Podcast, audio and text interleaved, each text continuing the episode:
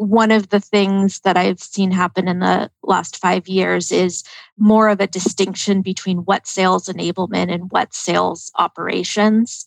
And that's something we had to do at Turnitin as well to be more clear on that and, and what sales operations was responsible for.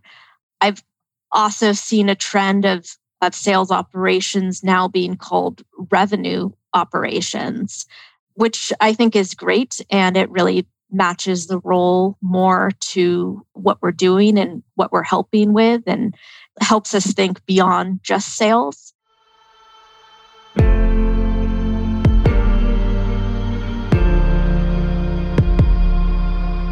This is Sales Ops Demystified, the number one most downloaded podcast in sales operations. We invite the brightest minds in sales ops onto the show to deconstruct the what, why, and how behind rep productivity, forecasting, metrics, and all things revenue. This podcast is brought to you by Ebsta, a revenue intelligence platform used to identify risk in the pipeline and score customer engagement, and is sponsored by the Global Sales Operations Association and the UK Revenue Operations Network.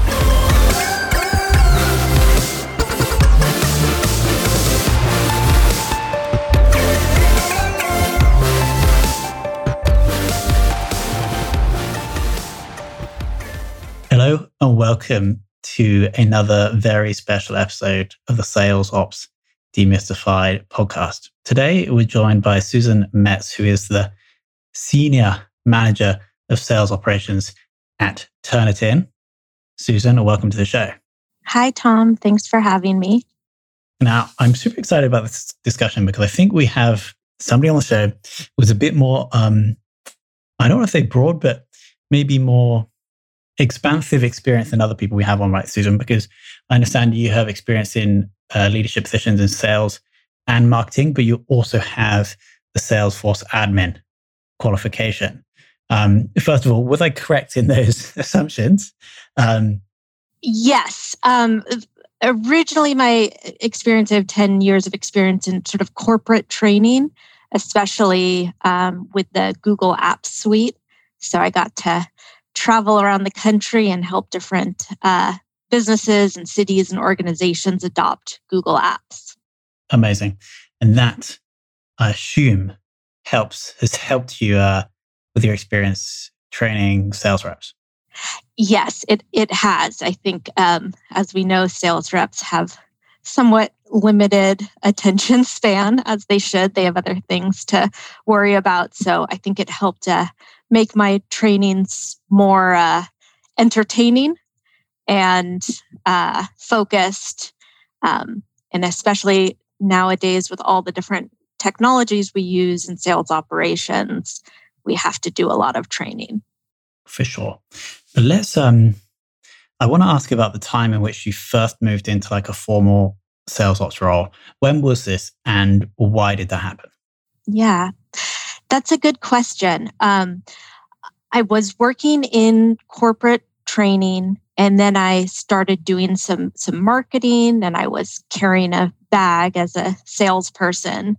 Um, and then I had two children and it made it much more difficult to uh, do that type of traveling and also to work some of the hours that a salesperson has to work. Um, I had always been interested in Salesforce, and I had there's always that person who's really into Salesforce and customizing it and setting it up. So I decided to get my admin credential as well as my Pardot certification. And that was very helpful because it then opened up a lot of roles to me um, that involved remote work, um, more flexible and more flexible schedules, and less travel. So it was really based on on lifestyle. Um, I did also take a look at uh, some of the published salaries for Salesforce admins and architects, and that helped incentivize me as well. For sure. And, and how long ago was this? This would have been five years ago. Awesome. And so then the the, the role you're currently in at Turnitin, uh, that was the first like formal sales ops role that you've been in. That's right. Yeah. I started as a CRM analyst and then became sales ops manager in um, North America. And then it became more of a global company. We had two separate sales teams. We merged. And so now it's a, a global sales operations management role. Amazing. Could you break down the size of the sales team and the size of the sales ops function, just so we get sure. some context? Yes. Um, well, I, I would have said if you had asked me three months ago how large we were, I would have said somewhere around um, 150. But we have had three acquisitions just in the last 18 months. Oh, wow. Um, and so our sales team is now closer to 200 uh, 250 people. Um, when you look at account executives, account managers, so account executives, account managers, SDRs, regional marketing, professional services, product overlays, and management, that's all in the sales group. So now we are um, about 250. There are eight different teams six of them being regional teams um, and two of them being product based. Um, and our sales operations team is five people so that so we have people who we're a central team and i think that's really important because as the company grows and we acquire more companies being able to have central policies and everyone being on the same page saying the same thing is important However, we're regionally based. So we have somebody in LATAM, South Asia, the Philippines, um, and EMEA. I should say the, the EMEA team has five additional people as well. So it's actually 10. Um, and those individuals were in the offices with the sales reps. Now they're remote, but they they know the sales team cultures there. They attend the regional meetings, the regional events. So they're well versed in being able to support those regional teams, yet they report into me to a global function. Got it. What was the the impact of those acquisitions on the sales ops function? I guess maybe you brought in resources into your team, but what was the biggest, I guess, challenge with incorporating these other, I assume, Salesforce instances in, into yours. Like, how did the sales ops, your sales ops team deal with these acquisitions? Well, we're still in the middle of it, I would say. Um, so we uh, we've we've been, we've come together as a global team in in some ways, uh, but in some ways we're still in the process of coming together. Um, I'd say the most significant thing is that uh, we now have two Salesforce instances, one Zoho instance, and I want to say four HubSpots and one wow. Pardot. So it's a lot of systems, but before it was four Salesforce instances, we got down to two um, and five HubSpots. But I would say the the impact is is a lot is mostly around people working in different systems and trying to move everybody into the same system while keeping the ship running at the same time. People still need access to their CRM. And also building our Salesforce instance to be able to handle these additional sales processes and record types um, and languages and currencies. So it's I think I'll I'll have more of a retrospective when we're we're all done. Um, we're sort of in the middle of it. What what I will say is we did a very successful integration when we acquired a company called Gradescope that does online assessment using artificial intelligence. Um, we had time to do a lot of planning. So being able to match their data to our data, their sales process to our sales process. They had a smaller team, so not as many people to train. Um, and we were very specific around cutoff dates and sticking to those dates of when we were going to move from one system to the next system. Um, because they were already using Salesforce, it made it easier. But we have a team coming from Zoho, and that's a totally different tool. Yeah, I mean, it sounds it's making me stressed just listening to this. I'm joking. I'm, I'm joking. I'm sure it's fine. uh, but it's it's fun. It's interesting. We are never bored. It's a great learning experience, um, and we've been able to build out our sales operations team with uh, the acquisition. So brought in some really great people through that. Of course. What has been so? I think been in this role for between four and five years now.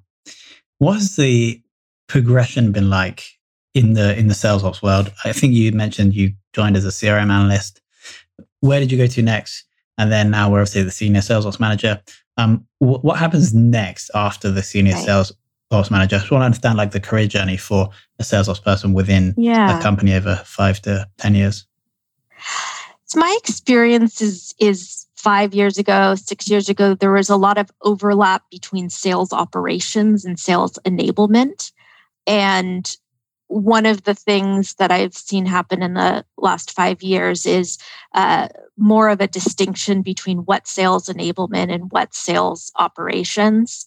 Um, and that's something we had to do at Turnitin as well to be more clear on that and and what sales operations was responsible for. I've also seen a trend of of sales operations now being called revenue operations, um, which I think is great, and it really matches the role more to uh, what we're doing and what we're helping with, and helps helps us think beyond just sales. Um, I think that there's still a question in in in many companies and even at Turnitin where revenue operations sits. Is it with finance? Is it with sales? Is it somewhere else? Um, and it's important. That's really important where it sits because when you're in the end, when you're making decisions, are you making them from a the finance perspective, from the sales perspective, from a customer success or IT perspective? I really think that revenue operations does belong within the sales org. Um, but uh, the partnerships between marketing and finance um, and IT and systems are so crucial for this role. I think looking next for me, um, it I'm I'm maybe some people wouldn't use this word, but I'm pretty like thrilled to be doing what I'm doing now. It's it's been an amazing experience to get to work with these acquisitions and a growing company going from 400 to 900 and um, that all the different cultures and locations um, getting to know those those different uh, teams and how they work um, has been great so i think i'm going to keep doing what i'm doing i really want to see this uh, project through to see what it looks like when you go from five HubSpots and three Salesforces and one Zoho to one system. It makes total sense. It's going to be a massive challenge, but also adding massive value to the business. If that migration, if that condensation, maybe that's not the right word, goes well, then the impact it has on the company will be massive. Um, aside from the migration of all these different CRMs coming together after the acquisitions, what else is a sales ops function at Turnitin focused on for the rest of 2021? Yeah, that's a great question. Um, we are, uh, I'll share one thing that I think might be interesting to um, your listeners is that we just completed a, a HighSpot migration. So our new sales enablement platform is HighSpot. We went from a tool called Veelo, which doesn't really exist anymore, to HighSpot. Um, and so that is where we are storing all of our customer facing collateral and our internal collateral battle cards, data sheets, and it is also our sales LMS where we're doing providing all the learning paths and training and product certification. Um, we put a, a lot of work into the architecture of the system, which I think was worth putting the time in, the planning time. And now our users have been in the system for a few weeks. So we're really just focused on building that excitement, building the adoption, getting a return on investment um, on that tool. So, also for the rest of the year, we are really looking at our at data cleaning. Um, as you can imagine, with the integration, we've got a lot of data, so a lot of deduplication, um, a lot of uh, making sure records are assigned correctly. Um, and at the same time, we have to, we're rethinking the way we classify records and what our sales process looks like because it needs to in, in, incorporate these other sales teams. Um, we went from working mostly with Turnitin is mostly in uh, educational institutions. We're in about 16,000 different educational institutions throughout the world. Um, but with our acquisitions, we are now selling more to consumers, um, government, uh, certification boards. And so we need to think about how we incorporate that into our into our sales process, into our page layouts in Salesforce. Um, so that is also what we're thinking of. Not much to do this year then. No, yeah. um, incredible. Susan, final question is who in the world of sales ops would you most like to take for lunch? I have an answer to that question, which is a, a great question. Uh, it's time based, though. I would have in, I'd say, June 2020, like to have taken the uh, sales ops manager at Zoom out to lunch. They had such incredible growth and the hockey stick and how did they how did they scale that? How did they manage that? What did that look like? It must have been amazing. Yeah i totally agree um because i don't know if there'll be many other like comparable journeys for a sales ops function in like such a th- maybe a three month period of time um and it seemed like they the sales ops function like handled it. I guess we wouldn't necessarily know if it was a well, it was a mess, but the the revenue went up. So it did appear they handled it. The revenue went up. Their Zoom still, uh, I think their what they did around supporting schools and education was really important too for the goodwill of the company, and then also also the share price and the revenue. Yeah, yeah. um, of course, Susan. Uh, thank you so much for coming on and sharing what I believe is going to be a really useful insight for someone, maybe even at the earlier stages of their sales career, of what it's like to do a good half decade um, or close to half decade um, in a role in a high growth uh, sales ops function. And so I think it's going to be really, really useful for useful resource for anyone listening. So, Susan, thank you so much for coming on the show. Thank you, Tom. Thanks for having me.